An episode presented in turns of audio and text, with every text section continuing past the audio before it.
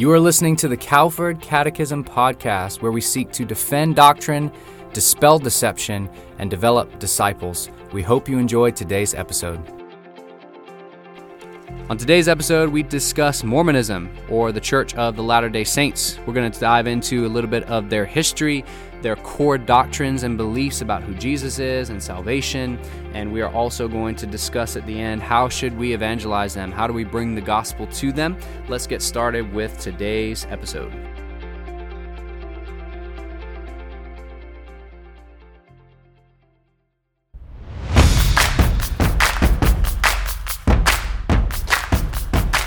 Welcome to episode number two of season number two. Now it's technically episode number 14. That's Travis on the end of the end of the microphone, by the way. How's it going? Good, man. I'll tell you what. Before every episode, I need water. I need coffee. I need like I'm like a needy baby who needs like a long laundry list of things in order to actually do this. I can testify to that, actually. I'm always so stuffy with my throat. All right. We've got a lot to get through today, so we're going to start uh, with our question. And today, the question is a would you rather question. Uh, if this is your first time listening, I always start off with a question that Travis is not prepared for. I ask it, and he has to answer it. So, Travis, would you rather not in your home, not having AC, or not having running water? In my home, not having a what? Not having AC, air condition, Oh, or not having running water. your accent really kind of came out there.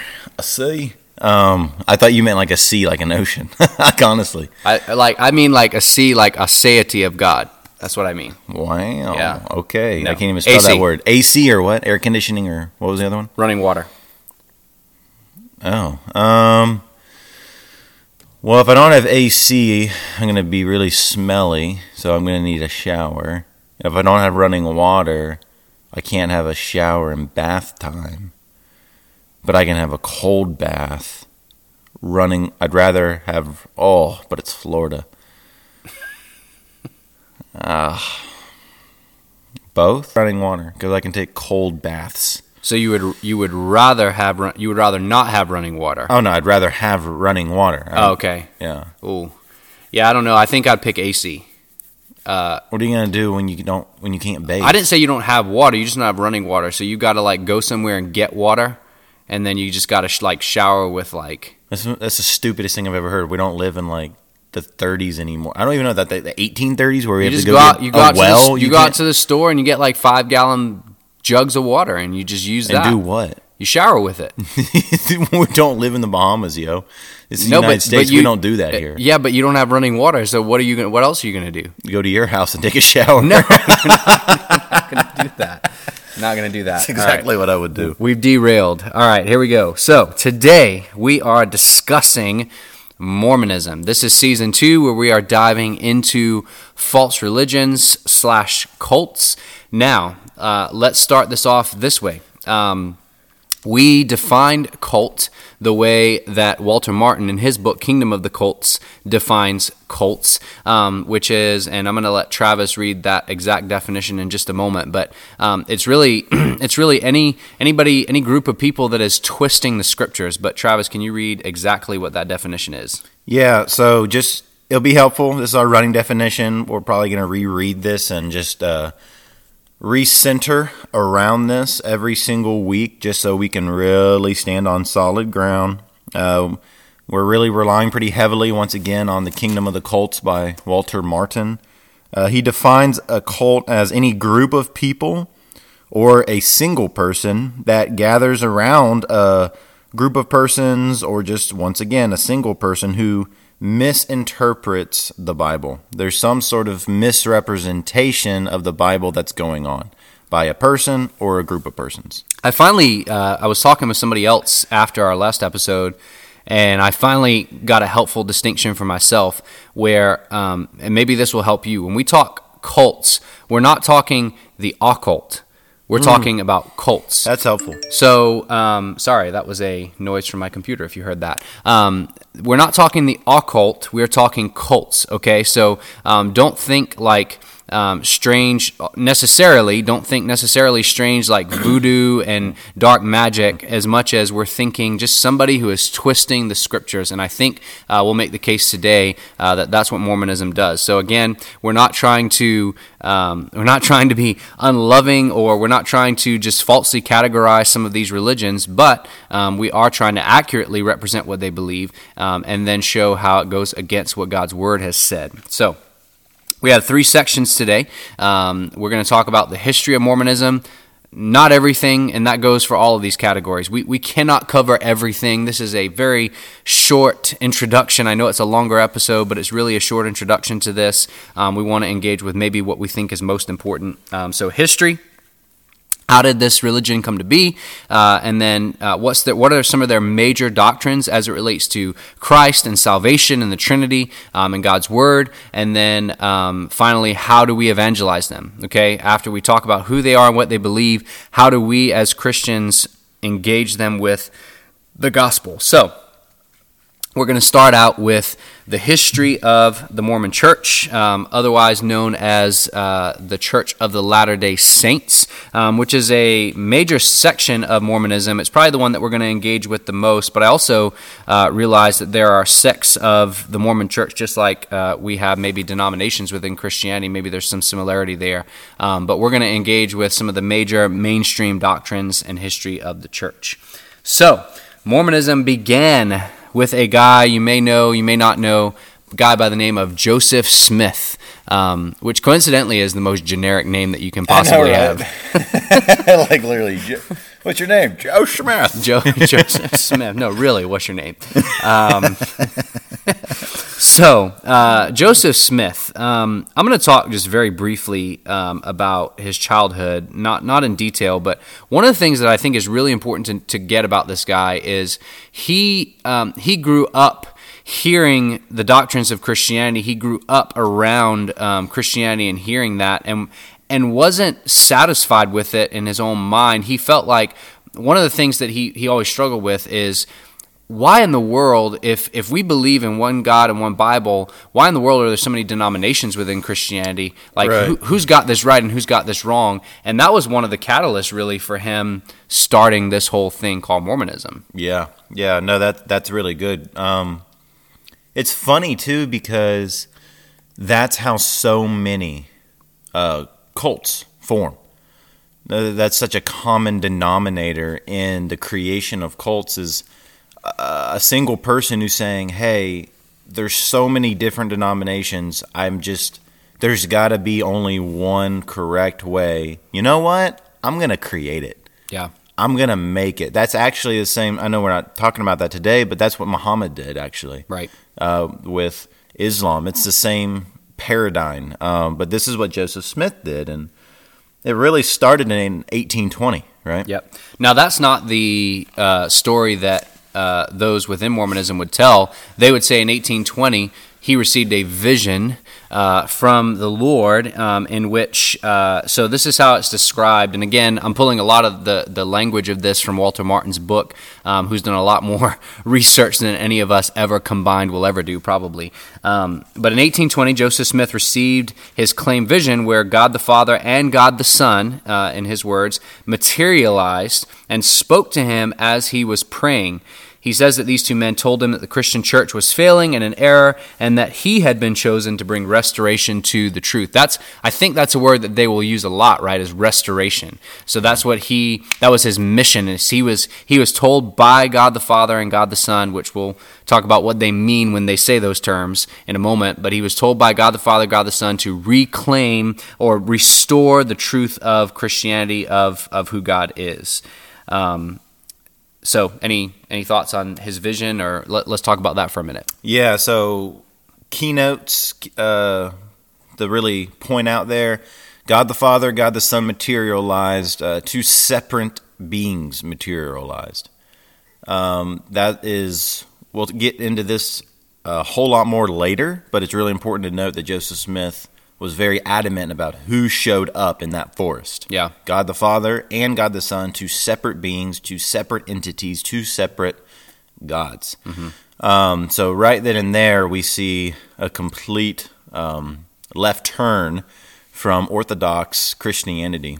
And to your point, we're talking about restoration. Why are we restoring? Hmm. What's what's being restored? Well, Joseph Smith's argument was that you know Acts had it right. We were all we were good, man. We were gravy town. We were riding that train. We were chilling. We were doing good things. And then at the end of Acts, the church, once the book ended, it just the church just went into apostasy. Yeah, and um, the, the the the saints and the the apostles they they they they just completely they stopped the original teachings of the apostles. Mm.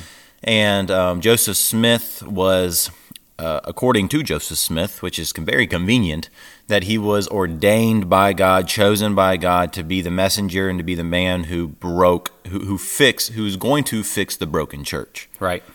Now, another important note this is something that I actually didn't know until studying for this. Um, that vision in 1820 uh, was not the vision in which he received and wrote down the Book of Mormon. Um, so it wasn't until 1823 that he claims he had another vision in which he saw an angel that he uh, says has the name Moroni, uh, if I'm saying that correctly. I just love it. It looks like macaroni. Oh, you know what I'm saying?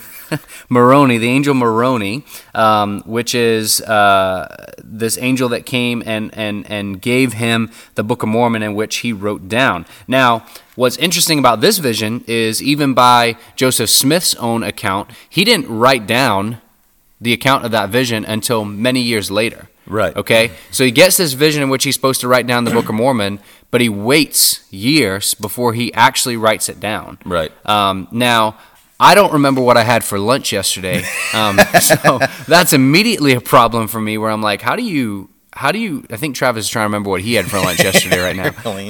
How do you? Five guys. How do you remember years later something so important as what's supposed to be Scripture, right? right and right. the inspired Word of God. So, um, so there are two separate visions here. There's the vision 1820 where he, God tells him, God the Father and God the Son tell him he's supposed to restore the faith, and then three years later he has another vision where he's supposed to write down the Book of Mormon, but he doesn't write it down until years later.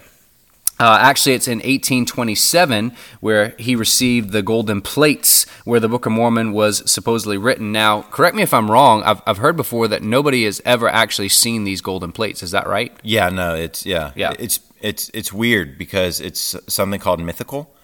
Um, you can't see something that's fake. So, homeboy said that he created these golden plates, that he received these golden plates straight from God, right? Um, but yeah, no, shocking. Nobody ever saw him. He was the only person that was allowed to see them. I think exactly. was his it is. was his words. Yeah. yeah. Nobody else was holy enough to actually lay their eyes on it. And and when the Mo- Book of Mormon was transcribed, he had two people. Uh, their names are not coming to my mind. You may have that in front of you. Um, but he had two scribes, I think, for lack of a better word, that were writing it down. Um, and they were the only pe- they were the only other people that were even around or have any account to give for the scripture that he supposedly now had. Um, so um, so yeah, uh, we've got uh, one vision where he's told to restore the faith. Next vision where he's told to write the book. Years later, he actually receives these uh, golden tablets that nobody's ever actually seen, um, and begins to write down the Book of Mormon through, I think, himself and scribes. Actually, these two, these other two men. Yeah, I think one one important uh, point to make is uh, the people who knew him best. There was interviews done within his neighborhood, his his his childhood neighborhood and speaking to his family, speaking to just his friends growing up, and they were just like fraud. Yeah. They were very yeah. adamant about how Joseph Smith was a complete fraud because um, they not only did they know him, did they know his character, but they also took a look at his career choice. Mm-hmm. And one of his career choices, which was very interesting, was a treasure hunter. Yeah. A tre- treasure hunters back in specifically the early 1800s uh, that was a very sketchy group of people.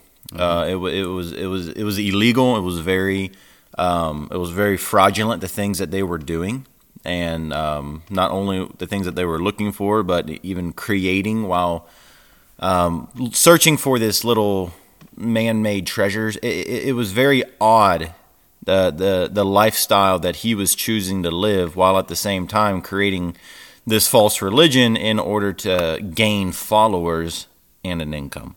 Yeah. Yeah, I mean that is the the the Church of uh, Latter Day Saints is very.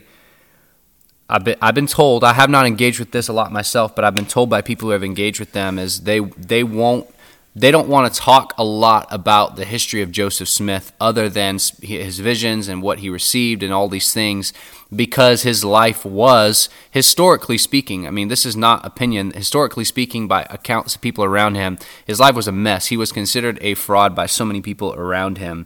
Um, and so you've, you've already got his character being called into question um, majorly by those who knew him well. And so I think that's a red flag almost immediately. Um, so, man, we could we could talk for so long about this kind of stuff, but we, we, we want to try to keep moving here because I want to engage primarily with their beliefs. Right. Um, so, um, in 1829, I thought this was an interesting point. Yeah, this is really cool. Uh, Joseph Smith claimed that Peter, James, and John sent John the Baptist to confer what he calls, and this is a major doctrine that we'll probably talk a little about, to confer the Aaronic priesthood on Joseph Smith and his disciple Oliver Cowdery, or Cowdery, however you pronounce that, I'm sorry. Um, so uh, you've got Peter, James, and John not in a sailboat, um, but bringing, uh, but sending John the Baptist to uh, to Joseph Smith to confer this thing that was bit that is big in Mormon theology, um, the Aaronic priesthood upon Joseph Smith. Again, an account that nobody else can verify but Joseph Smith himself, um, and and how he exactly knew that Peter, James, and John sent John the Baptist. I guess John the Baptist told him that when he was sent, but again, yep. nobody can verify this except for Joseph Smith. And there's this Aaronic priesthood that we don't see in the scriptures um, in the way that Joseph Smith uh, talks about it um, given to him. And so that happened in 1829. And then the very next year, the Book of Mormon was officially published the same year that the uh, LDS Church began, LDS being Latter day Saints, Church of the Mormons. Um, so I think it's very interesting. I bring that up because I think it's very interesting. The history of Joseph Smith is that nobody can verify the fact that God spoke to him. Nobody can verify the fact that this angel appeared and gave him the scriptures. Nobody can verify the fact that he's now been given not only the scriptures and this commission by God, but this divine priesthood that, that gives him absolute authority within the church. So now he's got authority, he's got the scriptures, and he's got just basically this entire religion that nobody else can verify these accounts. Nobody can question him because it's just him. He's got it, and that's it. Um, I don't know how that doesn't cause red flags for people. That there, there's nobody else around to verify this. That's something very different than what we have in the scriptures, right? Where the resurrection of Christ, right. you've got eyewitnesses, hundreds of eyewitnesses, and many of their accounts written down for us um, in the scriptures. And so it's it's just scary stuff to me. Yeah. So the um, there the the doctrines that uh, the Mormons believe, let's say that, so for for a Christian, we have what we we have the Holy Scriptures as our inerrant Word of God. That's the foundation on, on which we stand.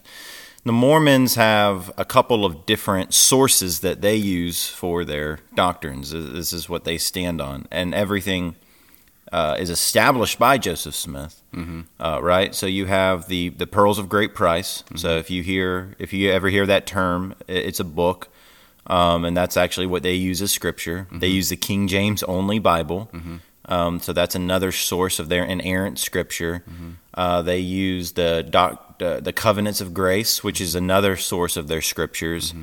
And there's a discourse. So there was a king that died uh, very, very, very soon uh, before Joseph Smith died, right? And when this king died, Joseph Smith actually preached at his funeral. Mm. And the discourse that he preached is used by the Church of Latter-day Saints today as doctrine. Wow. Okay?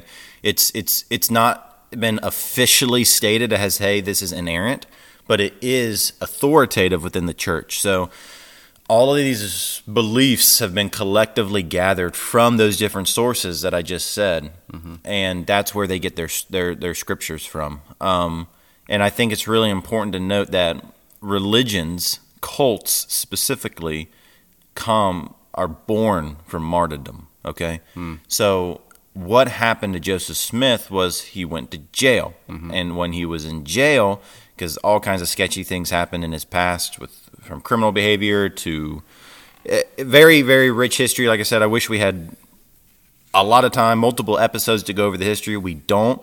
Um, but he was in jail, and a mob came and murdered him. Yeah. Of about 200 people is the account. Yeah. So he's dead. He got killed. He got martyred. And when uh, somebody gets martyred and they already had this little following, they have this growing belief, it spread like gangrene. And then next thing we know, we have the Church of Mormon today. So that's really where it all stemmed from. Yeah. Um, I think I think it's interesting to note uh, one final thing, maybe here on the history, and we'll begin to move on the beliefs. This was just another interesting story to me. We talk about how nobody was allowed to see the golden plates. Um, there's an account uh, from Joseph Smith that he sent the plates to a professor, uh, Yeah. Professor Charles Anthon, um, and uh, he, to New York. And the problem is that this professor has said those plates he never saw those plates. They were never actually sent to him. So you have one account of Joseph Smith saying, "Yeah, somebody else has seen them and verified them. It's this guy." And the guy that he claims saw them and he sent them to says, "No, I, I never actually saw them." And so um, that's like the closest account that we have of anybody even potentially seeing them. And then this guy's like, "No, I never saw them." Um, so. Yeah, uh, weird history for sure. Um, it, it's something that uh, Mormons uh, are are not crazy to talk about. Um, they don't want to talk too much about the history because there it, there are problems with it. Oh, yeah. Um, and they they will even acknowledge that. Some of them will actually acknowledge that fact that there there are some issues here, um, but they they explain it all away or they try to. Um, and so that that's something that you probably need to know even as you're going to talk to Mormons and, and try to uh, talk about the gospel and their history. Um, they're a little bit hush hush about it and they don't want to talk too much about, excuse me, about it. Yeah, a point that you're making that's this is really important. It's a great point that the church. This is something that I've I've read and heard of of uh, from people who are a lot older than me that have been in the in the trenches, if you will, with the Mormon Church for a long time. That it, the the the actual official Church of Latter Day Saints have changed so much. Yeah. that they have. I mean, history is history. You can't look back at history. Look at facts. Yeah. Like the fact that what Joseph Smith also practiced a lot of uh, divinity, right? Yeah. He uh, he he he he had seer stones that he actually practiced with, and I mean it was legit witchcraft. Yeah. He he would try and. I mean, there were some really shady, sketchy things that he was doing with this sorcery. You can't just overlook that Yep. and the the church used to, and they used just, I mean, they present, they were trying to present it as if he was a type of Christ, Yeah. because Christ is perfect, Yeah. and they were like, no, Joseph Smith was absolute, no, none of these things are true. Right. Now, if you look at the doctrines nowadays, you go on the website, they talk, they have pictures of Joseph Smith with seer stones. Yeah. They they, they, they, they they say, yeah, he was a treasure hunter. Yeah. To your point that, that it, you, you can't overlook this anymore. Right. They're starting to become a little bit more open with Right. what the actual truth is of his Yeah. history, You have to. and it's pretty it's pretty shady. Yeah, um, man, there's so much more that we can do. Um, but we let's let's dive into what's most important here, I think, and that is some of their core doctrine.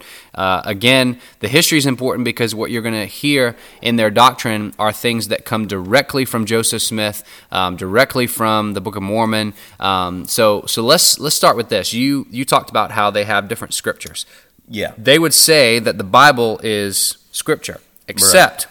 The King James only Yes. is scripture, and this is this is this is exactly how they would word it. Listen they would say, 'em.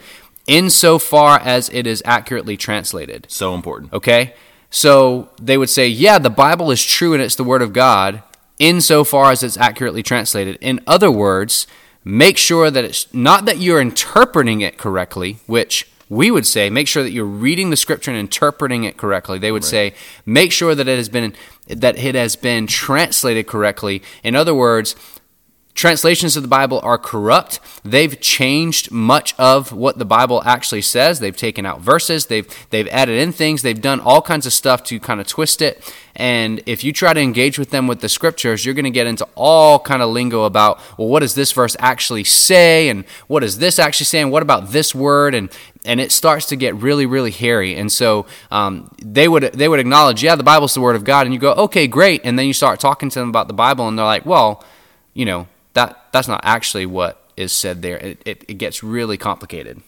It does. No, he, he's absolutely correct. So, with that being said, let's uh, let's let, let's dive into some of this, and I would really, I really want to just, for sake of time, just dive into some of the meat and the potatoes of what they believe Yep. and what's true. Yep. How it's a twisting of the scripture.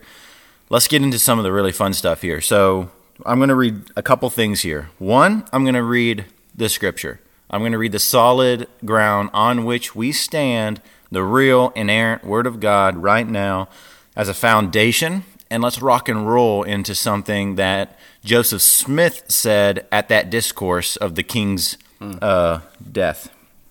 Isaiah 43, verse 11. I am the Lord, and besides me, there is no Savior. Okay. That sounds pretty that sounds pretty good to me. So there's only one God. Let's let, let, let, let, let's start there. There is only one God and there, there there's none besides him. Look at verse 10. Same chapter. Isaiah 43 verse 10. You are my witnesses declares the Lord and my servant whom I have chosen that you may know and believe me and understand that I am he. Get this, get this before me no other God was formed, nor shall there be any after me. Hmm. How many gods are there? One. There's only one. Why are we talking about this? Now, now let me just do a one quick little like, God, okay? There's one thing that's been getting to me about this study through Mormonism and us talking about this, okay? The biggest affront to me when talking to a Mormon, when they look at me and they say, "No, I'm a Christian," mm-hmm. what gets to me most is like you know, you're a polytheist. Like there's What- monotheism what and there's mean? polytheism. Yep. Okay, I appreciate that. There's monotheism and there's polytheism. Monotheism means you believe that there's one God. Mm-hmm. Okay, and Christians who- listening to this are gonna be like, "Yeah, I believe there's only one God," right? And Mormons don't. Right. Mormons do not believe there's only one God. It's called polytheist uh, theism, which just means many gods. They believe in many gods. They are actually one of the largest polytheistic groups in the world. Mm-hmm. They believe that there's more gods than even the Hindus, because the Hindu Hinduism, which that's, that's an argument. I don't even. I don't think that they're a cult because they're not using the Bible to Right. derive their religion. They're just it's, it's pagan. They're just making it up. Right. But Mormons have used the scriptures to twist and manipulate it to say there are endless amounts of gods. Right. Okay? So, and let's get into that. But we have to start with the foundation of Isaiah 43 10. Before me, no God was formed, nor shall there be any after me. Now, I want to read the exact words of Joseph Smith. And can you talk to me about what you think about this, okay? In order to understand, this is Joseph Smith's words. I'm reading it verbatim. I'm quoting. In order to understand the subject of the dead, for consolation of those who mourn for the loss of their friends, it is necessary, because remember, he's talking at a funeral, right?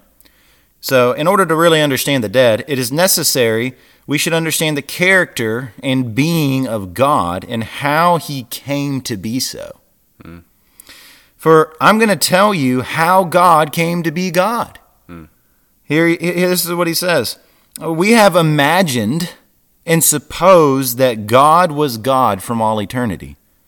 I will refute that idea and take away the veil so that you may see.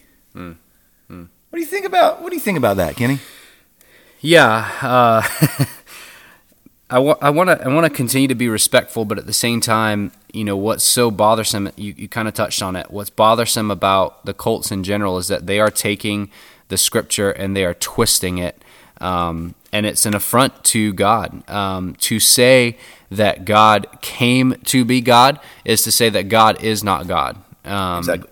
It is it is to say that he had a beginning, uh, which he does not. Um, he has had no beginning from eternity past to eternity future. You know, it's uh, it's uh, Moses in Psalm 90, from everlasting to everlasting, you are God. From everlasting, from eternity past to everlasting, eternity future, you are God, and there is no other. Um, and that is that's a core doctrine because out of that doctrine you're going to see flow um, most of their other false doctrines right? Um, i would say that the two the two false foundations out of which just about everything of, of Mormonism flows is uh, their view of the scriptures, and that it needs to be accurately translated, which gives them permission to twist it however they Right. want.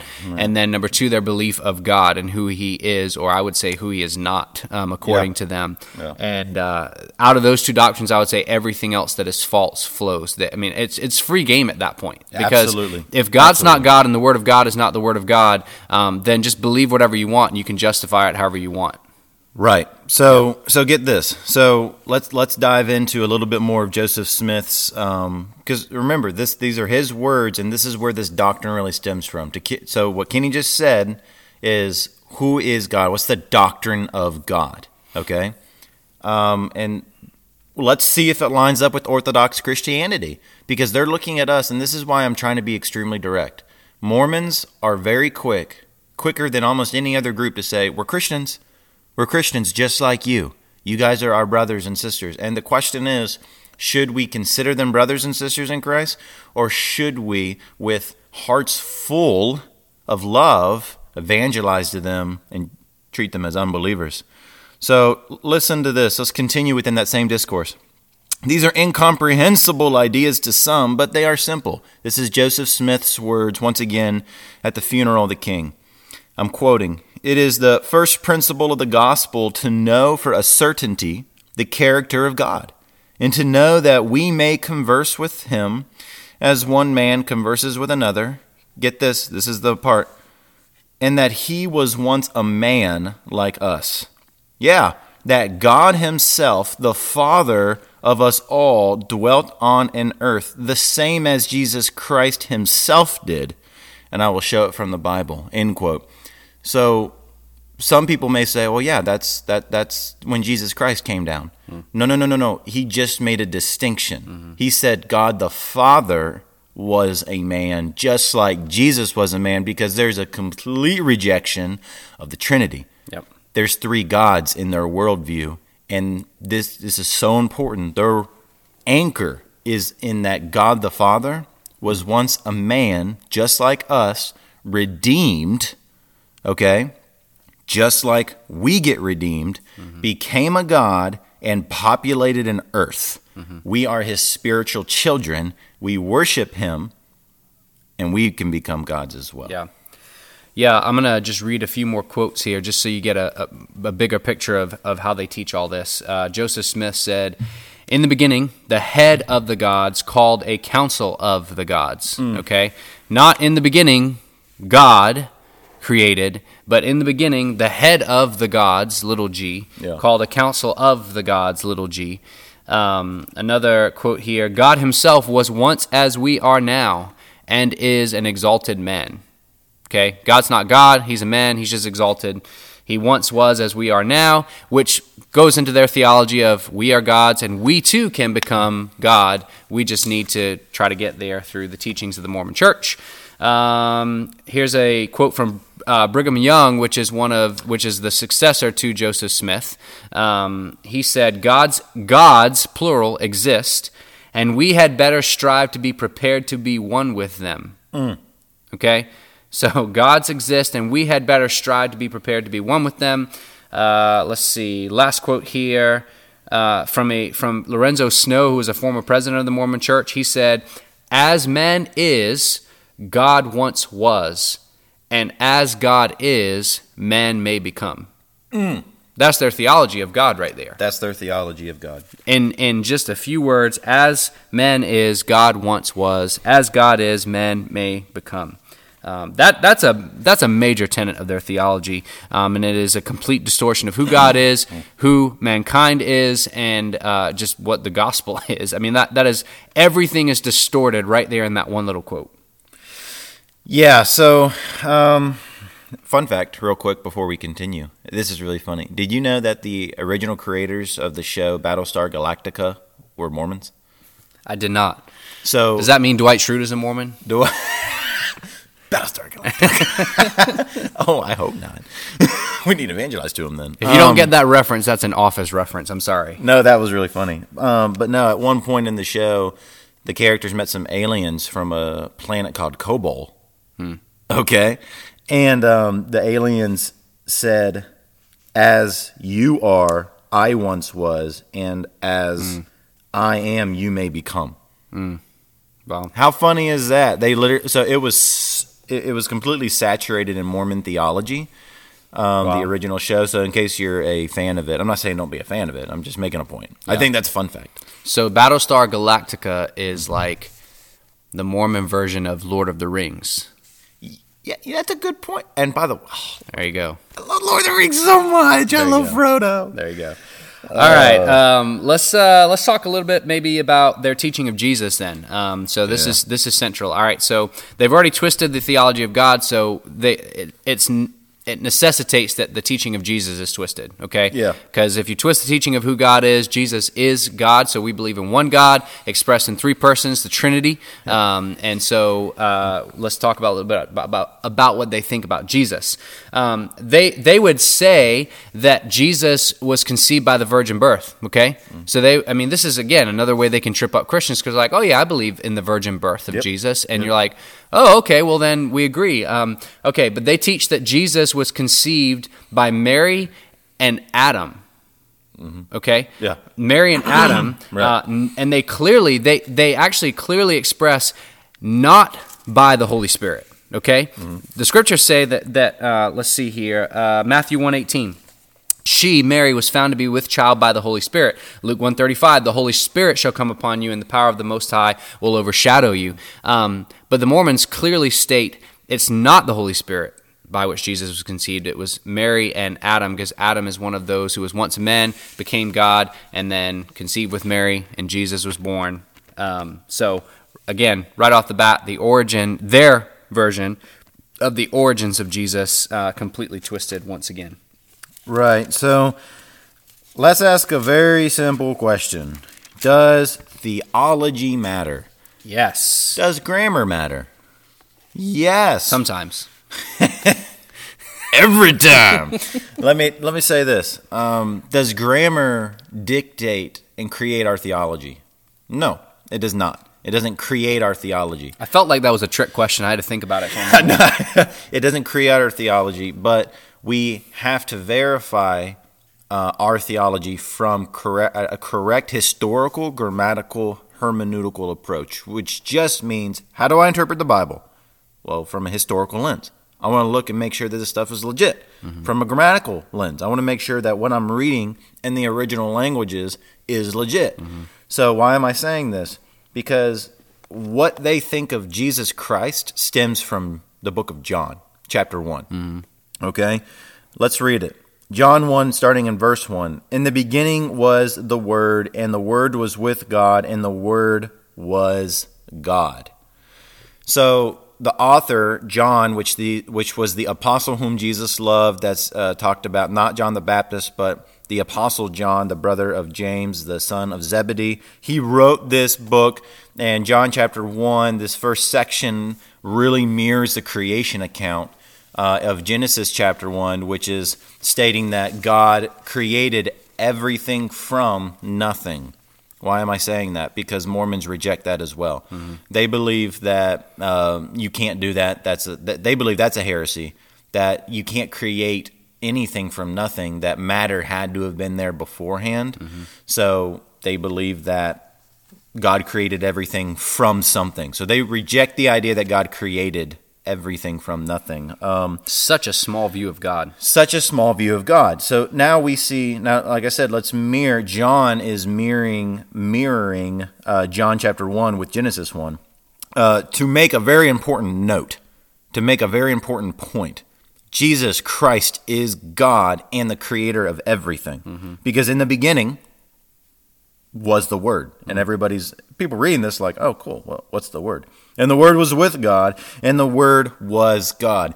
Now, I'm not going to get into the real in depths about this, but this is a very fascinating point, okay? This all comes down to grammar. It comes down to something called an article. An article is just like the word the or a. If you see if some if you're watching a football game, uh, an NFL game, and you're watching all of the players say where they come from, they come from the Ohio State, right? The the is an article, right? Yeah, and down here in the South, we say the Walmart. the Walmart. You know what I'm saying? You got to say it with the Walmart. The Walmart. that's funny.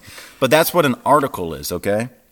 Greek words, articles, there, there's not an indefinite or a definite article. There, there, there, there, there's no there's no specifics behind the article. The article in Greek is extremely flexible. You can do all kinds of different things with it. It's attached to just about every word, but you don't have to translate it. This is just Greek 101. This is literally Greek 1. Okay? You don't need to translate the article and everything. So what the Mormons have done in order this is this is this is why this is so important. Theology is so important. There's something called exegesis, which means that you read the text and you use a historical grammatical approach in order to extract the truth from it. And then there's something called eisegesis, which means I have an idea in my head and I have an agenda and a narrative that I need the Bible to fit. And I'm going to read my idea into the text. They have an idea that Jesus Christ, not God. right. Pretty darn impossible just to read the Bible and say Jesus is not God. So what they did was they retranslated John 1 1 to say, In the beginning was the Word, and the Word was with God, and the Word was a God. Yep. They added an article because, and, and, and they changed the G to a little g just to state, hey, look, no, no, no, no, you don't understand the Greek, they say, that Jesus was just a God, and you too can become a God. Yeah. And it gets worse than that in their teaching of Jesus, in my mind, because um, I don't I don't know if you think this is worse or not, but I do. Um, so not only was Jesus just simply a God, like we can be a God, um, but they specifically teach that Jesus is the spirit brother of Satan. right? That's, that's Okay. so crazy, man. So Jesus is the spirit brother of Satan, and Jesus was married to both the Marys right. and Martha, uh, whereby this is a quote from one of their apostles, uh, whereby he could see his seed before he was crucified.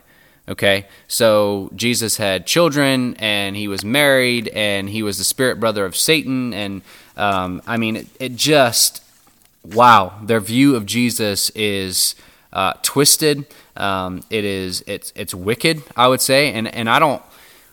I'm not saying that to uh, be hateful. Um, I'm saying that to defend the truth of God's word, and I'm saying that just to show how twisted um, this religion has become.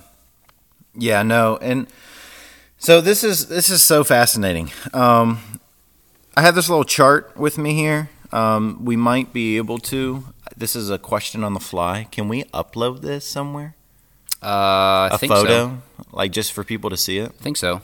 I think it's really helpful. We'll try to put it in the show notes for you. Yeah, it's really cool. So it so it starts off with what we're saying that they deny the fact that they think that God can create everything out of nothing. They think no, that's not true. We have to start with matter. So if we if we were to create like a timeline and a chart of what they believe and how the world actually works, this is what it would be. And I'm just trying to put because all these different doctrines coming from all of these different books, coming from Joseph Smith's scattered brain, it's kind of crazy and it can be really like you're like I, i'm not really following. So just track with me here from start to finish okay? They think that everything was created from matter okay?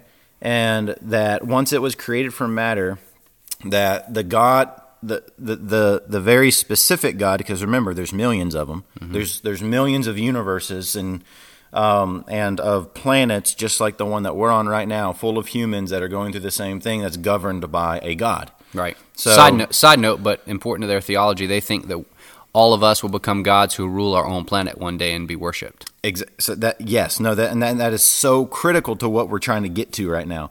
So the the the world is made from matter, and then it, it's populated by spirit children. And uh, what happens with those spirit children is that they enter into some sort of moral probation.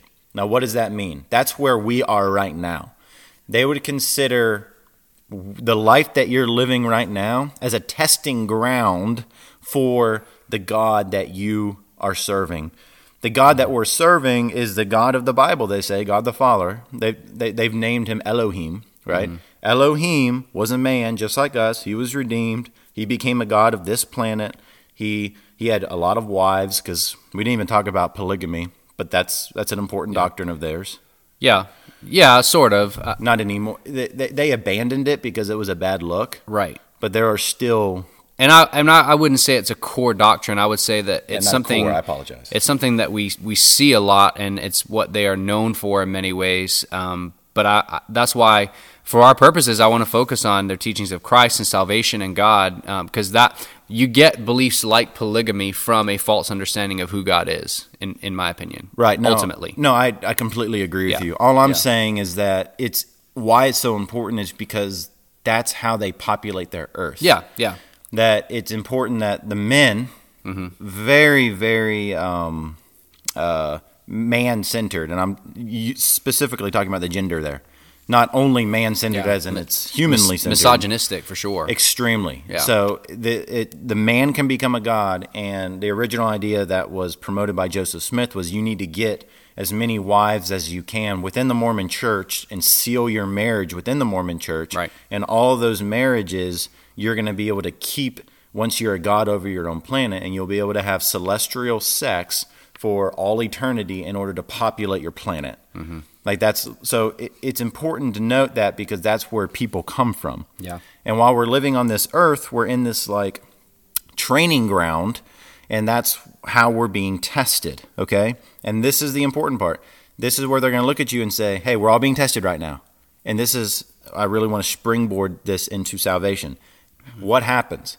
It's h- how do you get saved? Yeah. It's either you can get saved and enter into paradise or you go to spiritual prison at that point. How is it, Kenny, that we can be saved according to the Mormon church? Yeah, so this is maybe the last doctrine I want us to talk about, and then we'll talk about evangelizing them because it'll springboard naturally into that. Mm-hmm. Um, so here is a statement. Here is a direct quote from Mormonism uh, that this is what they would say about salvation. And I want you to listen closely to this. All men are saved by grace alone without any act on their part.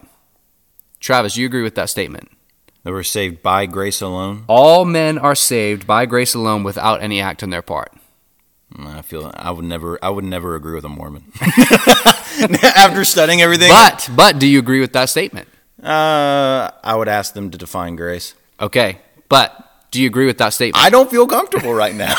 I plead the fifth. Here's, I want an attorney. Here here is the trouble. Uh, on I would say those exact words. I do too. I would, I would say those exact words in reference to salvation. All men are saved by grace alone without any act on their part. Yeah. Okay? Face value, we agree. By grace alone, through faith alone, in Christ alone. Now they would not say that that I just say, said. They would not say that. But they would say all men are saved by grace alone without any act on their part. Yeah.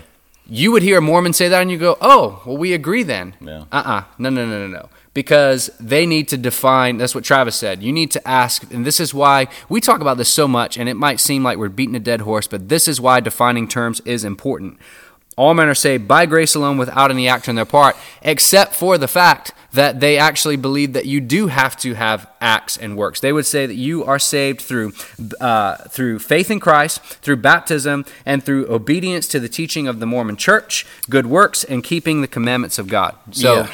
on the one hand, they say no no act, except on the other hand, they're like, yeah, but you got to be baptized and you got to adhere to the teachings of the Mormon Church, and I mean, it it gets really really messy. Um, so their belief of salvation is not what they actually say that it is.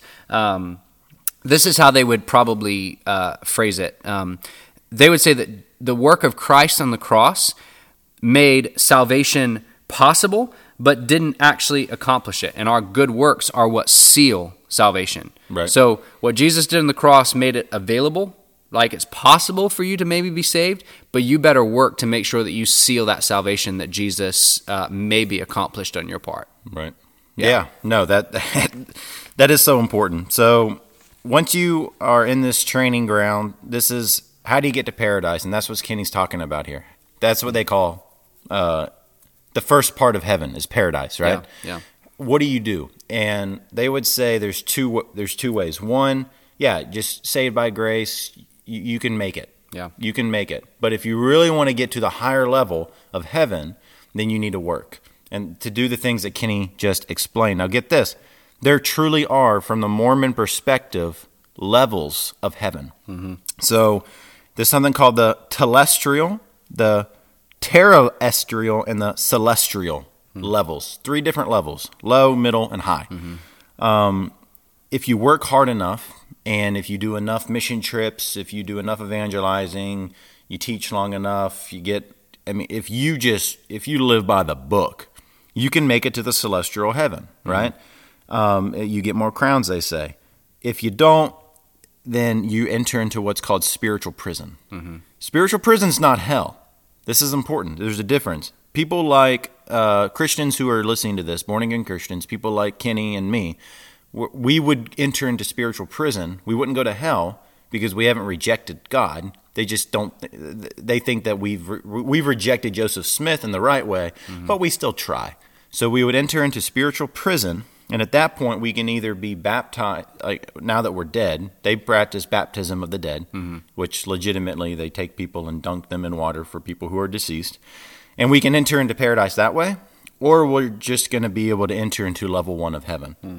Um, and that's really how it works. It's either you reject it, you affirm it, you go to the lower level, you go to the middle level, and then hell is that that's reserved for the worst of the worst of like Hitler.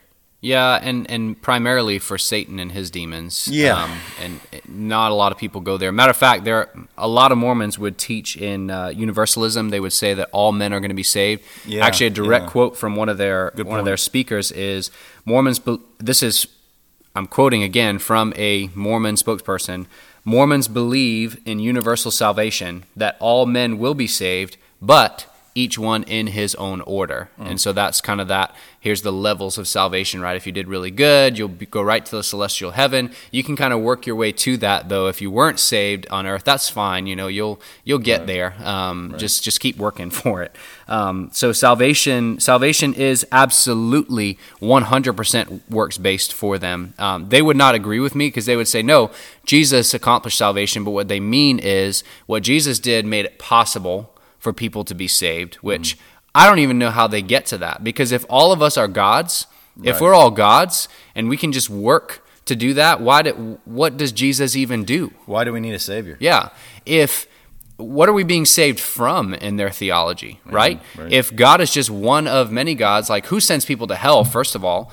Which which of the millions of gods gets that privilege? Who- Which- who has more power? Maybe that's the wrong word, privilege. Sorry, but yeah, who who has the power to do these things? Um, there's a lot of unanswered questions in their theology, um, just from a strictly logical standpoint.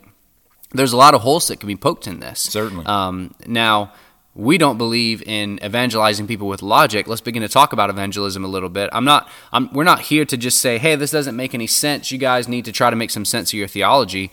What we want to do is proclaim the truth. Amen. Okay. Um, so let's talk about that. Um, this this episode, by the way, may go a few minutes over our normal. Um, we'll try to be. Uh, somewhat brief, but this is important. I mean, this is kind of the point of the episode, right? Like, Yeah. let's take everything we've said and let's now equip or seek to hopefully equip people, encourage people to evangelize a Mormon. Um, so, why don't you start us off with that? Right. So there, to recap, there is a complete rejection of the Trinity. There's a complete rejection of there only being one God. Um, uh, because some people reject the Trinity, but they still believe there's only one God. They believe there's there's hundreds, millions of gods. They reject the uh, deity of Jesus Christ. They don't believe Jesus Christ was the God. They believe that he was a God. Uh, they reject the inerrancy of the scriptures. So when we have a rejection of core doctrines like this, the very first thing that we need to establish is you're not a Christian. Yeah. And I need to now evangelize you as an unbeliever. Yep. So this is why we have said Mormonism is a cult. That has been our argument. This we have been defending it, and now we're going to say, okay, now that it's a cult, we've established it as a cult. How do we evangelize to them? Mm-hmm. You share the gospel. Mm-hmm. And where does the gospel come from? And I, this is my encouragement to all people listening to this. You're like, where do I even go? If don't look for logic, don't look for consistency within them. Mm-hmm. You're not going to find it. What you need to stand on is the word of God. You need to absolutely ground yourself in the Bible. And I'm not just being generic Sally here, okay? I'm being real. You need to open up your Bible. Now that I've said, okay, uh, monotheism, they reject Jesus as being God, they reject the Trinity, they reject the inerrancy of the Scriptures. Study up on those three core Yeah, doctrines, yeah. ground yourself in the Scripture within those doctrines, and look at them. And when you're having a conversation with them, I would challenge you to start off every single time. Don't let them run away from this. Start off every single time with Isaiah 43. I've read it, I know. I'm going to read it again. That says, Before me, no God was formed. God speaking here. Nor shall there be any after me. I, I am the Lord, and besides me, there is no Savior. Yeah, man. There's I got quite a few thoughts in my head. I agree with everything you just said. Um, you you got to keep it simple in Yeah. evangelism with anybody, and that includes Mormons. It you may be like me, and you're going to walk away from this episode, and you're going to forget most of what we've talked about. Um, True. I'm just being honest, okay? Um, I'm not an expert in Mormonism, and, and I'm acknowledging that. There, I may have misrepresented a little bit of what they believe, and, and I hope that I haven't. I mean, my goal is not to have done that today. Um, but that's okay. My my goal is to proclaim the truth. What I want to be an expert on are the scriptures. Okay, um, so we can't treat we can't treat talking to a Mormon as a fellow believer in Christ that we're just trying to change some of their thinking about Jesus. Right? Right. Like if if you get so hung up on trying to just convince them logically like even even if you go to the greek language of the bible and go well you know it's not that jesus was a god it's that he he is god like all that's getting into those those technical terms i'm not saying it's unimportant but that's not what's going to lead them to faith in christ. What's going to lead them to faith in christ is a proclamation of the scriptures so Amen. so have those conversations insofar as you are proclaiming the truth of the scriptures okay? You're not trying to convince them to change their mind. You're trying to have them who are dead in their sins be awakened and alive to the truth and the only way that's going to happen is through the proclaiming of the scriptures you you will not this goes for mormons this goes for all the other cults we're going to talk about this goes for every unbeliever who's ever walked the face of the earth you will not reason them to christ Amen. you won't reason anybody to Christ. It's not going to work. Has God given us reason and logic? Are they important? Yes. But that's not how salvation happens. Right. It happens through the proclamation of the scriptures, through the Spirit of God, taking the word of God and quickening the heart of men uh, and women and making them alive to the truth. So, um, so that to me, that's an encouragement because it takes the pressure off. I don't have to be an 100%. expert on religion anymore. Yep. What I need to be is a, a student of the Word of God and proclaim the truth. Um, and, and here's another, this is kind of a, a side note, but I think it's really important. Um, let's trust in the sovereignty of God here in our, our evangelism, in that you might say, well, um, I'm not the best person to talk to this Mormon because I don't know all about their theology and, and all those things. God is sovereign. And who are you to know whether or not God has placed that Mormon in front of you? And what they need to hear is that one verse that you are about to share with them. Amen. Right? Like there are, you hear stories all the time of Mormons and Jehovah's Witness, and all these people are like, I've always struggled with this religion and this faith, and, and I heard, and, and finally, like, I saw the scripture, mm. And God opened my heart and my eyes to finally see. It's a good word. And you might be that person that God is using. You may not you may not have that verse memorized. You may not like God is going to bring that to your mind in that moment. He's going to use his word to evangelize. And so trust in the sovereignty of God in those moments too. Um, you don't have to be uh, you don't have to be a an expert apologist. You don't have to be an, an expert. You just need to be a student of the word and willing to proclaim the word. That's that's awesome. It's yeah. I mean, we we've had a lot of conversations about this. Um, our entire first season was about the power of the gospel. The gospel is a message. It is a very simple message about the life, the death, and the resurrection of Jesus Christ. It's about who He is, mm-hmm. proclaiming the truth from the Scriptures about mm-hmm. who He is. Mm-hmm. It's a glorious thing. Jesus Christ is God. He truly did come walk on this earth as God in the flesh. He died the death that his people deserved, and he bore the wrath and the sins of man, and he rose again. We're begging you to read this, to study this beautiful message, and to yeah, to go proclaim it. That's that's literally the power. The Yeah. power doesn't come from you. Yeah. The power is outside of you, and it comes from the God of glory, the one who did create everything from nothing, the one who is sitting on the throne. So I don't what yeah, I what I hope we did not do today was oversimplify the Mormon uh, stance because because the Mormons are really smart people. Yeah. I'm not just saying that. Yeah. They're very actually affluent, uh, influential people. Um, a lot of them have a whole lot of power and uh, very successful business people. Yeah. Mormons are extremely intelligent, and they also have their apologists. They have people who defend their faith very well. Yeah. So if uh, if you listen to this episode and you're like, "Whoa, didn't know any of that," that is really wonky. I had no idea. Um, now I feel like I can just go and blow up any Mormon Latter Day Saints church with like theology and be like, "Yo, look at this," you know what I'm saying? And now everybody's saved in there. Yeah. Just be careful. Your Yeah. zeal, you know, I love it. That's my that's kind of my mentality. Yeah. But they really have really smart ways and good ways of being able to work away and work around and manipulate the scriptures. So just be respectful about all this. Really study. If you're if you have a passion to actually go and uh, talk to more Mormons, then just all I'm saying is do the studying and the research on yourself. Yeah. And also study your scriptures very well. And to Kenny's point, you don't need to be a scholar. Mm-hmm. You just need to be armed with the gospel. Yeah. I would say that um, I, I also don't want to give the impression that it's not.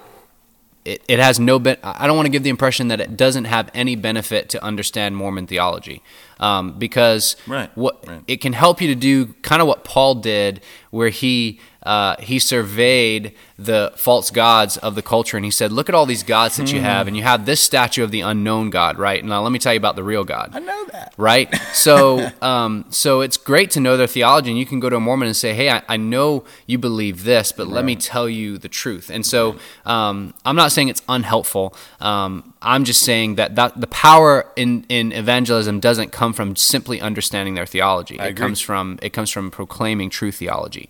Um, and then uh, maybe my final point that I have here is we're in in all of season two as we engage with all of these cults. Um, our conclusion and how to evangelize them is probably going to sound almost the exact same every time, right? So let me just give you a heads up. Um, Yeah. And maybe we'll spend shorter time because of that in the future episodes, but maybe something specific to Mormonism that's not always specific to other cults.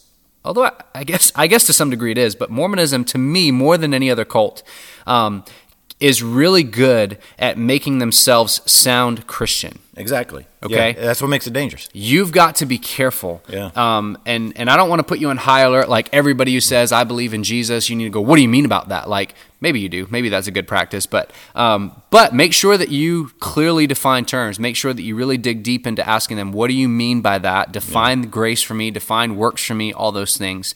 Um, that is an important note specifically when evangeli- evangelizing Mormons and anybody, but it seems to me that Mormons are really good at using some language that sounds really Christian, but it's so far from Christianity. You're right. Yeah. And my final point will be I don't feel like this is something that, like, hey, we really, really have to say this. Um, but within our current climate, man, th- there's a lot of stuff going on and there's a lot of violence and um, there's a lot of hate. And it's really makes me really sad. And it's really just, it's really, some of it's just sickening.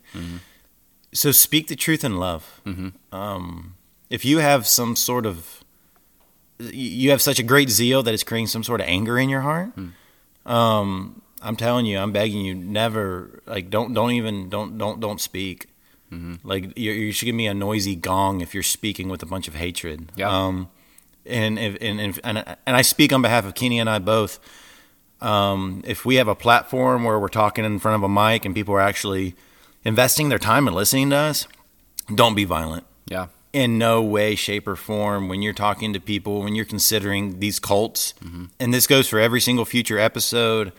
Don't be violent. Like this, Yeah. like we're that we are called to be ambassadors for Christ, who went before his shears like a sheep to be slaughtered and did not open his mouth. He was the God of glory who had the power to annihilate everybody when they were pulling in his beard and punching him in the face and mm-hmm. spitting in him. He is God, and he voluntarily was crucified. Yeah. So the point being, be meek, be loving, be mild, and never treat a cult or any false religion or anything outside of Orthodox Christianity with violence and hatred and anger in your heart. Don't act upon that violence, but love as Christ loved by sharing the truth of the gospel of Jesus Yep. Christ. and uh, and I would say uh, respectful Mm, uh, amen. as well. Don't. I try. I try really hard, and Travis and I like to have fun and all that. I, I try really hard in this episode to to not demean. Um, don't. I don't want to make fun of. I don't want to make light of. Um, I don't think. I, what I, not I don't think that's not Christ-like. Um, that is not the way that Christ would have us evangelize. I would say that you, you got to have the mentality of if they're rejecting, if they're rejecting the truth, um, be be persistent, but don't be Be bold, be uh, direct. Yeah, don't don't be. Uh, I don't know the word I'm looking for. Don't be a jerk. Um, yeah, right. I don't know. Uh, that's as simply as I can put that. So yeah, that's that's a good word. Um, wow. Well, we enjoy talking about this stuff. We Yeah. could we could go deeper. Um, if you have questions about this, as always, reach out to us. Um, if you if you're listening to this and and and you are um, you are a Mormon, you you hold to this theology. Um, Yes. We would love to talk to you.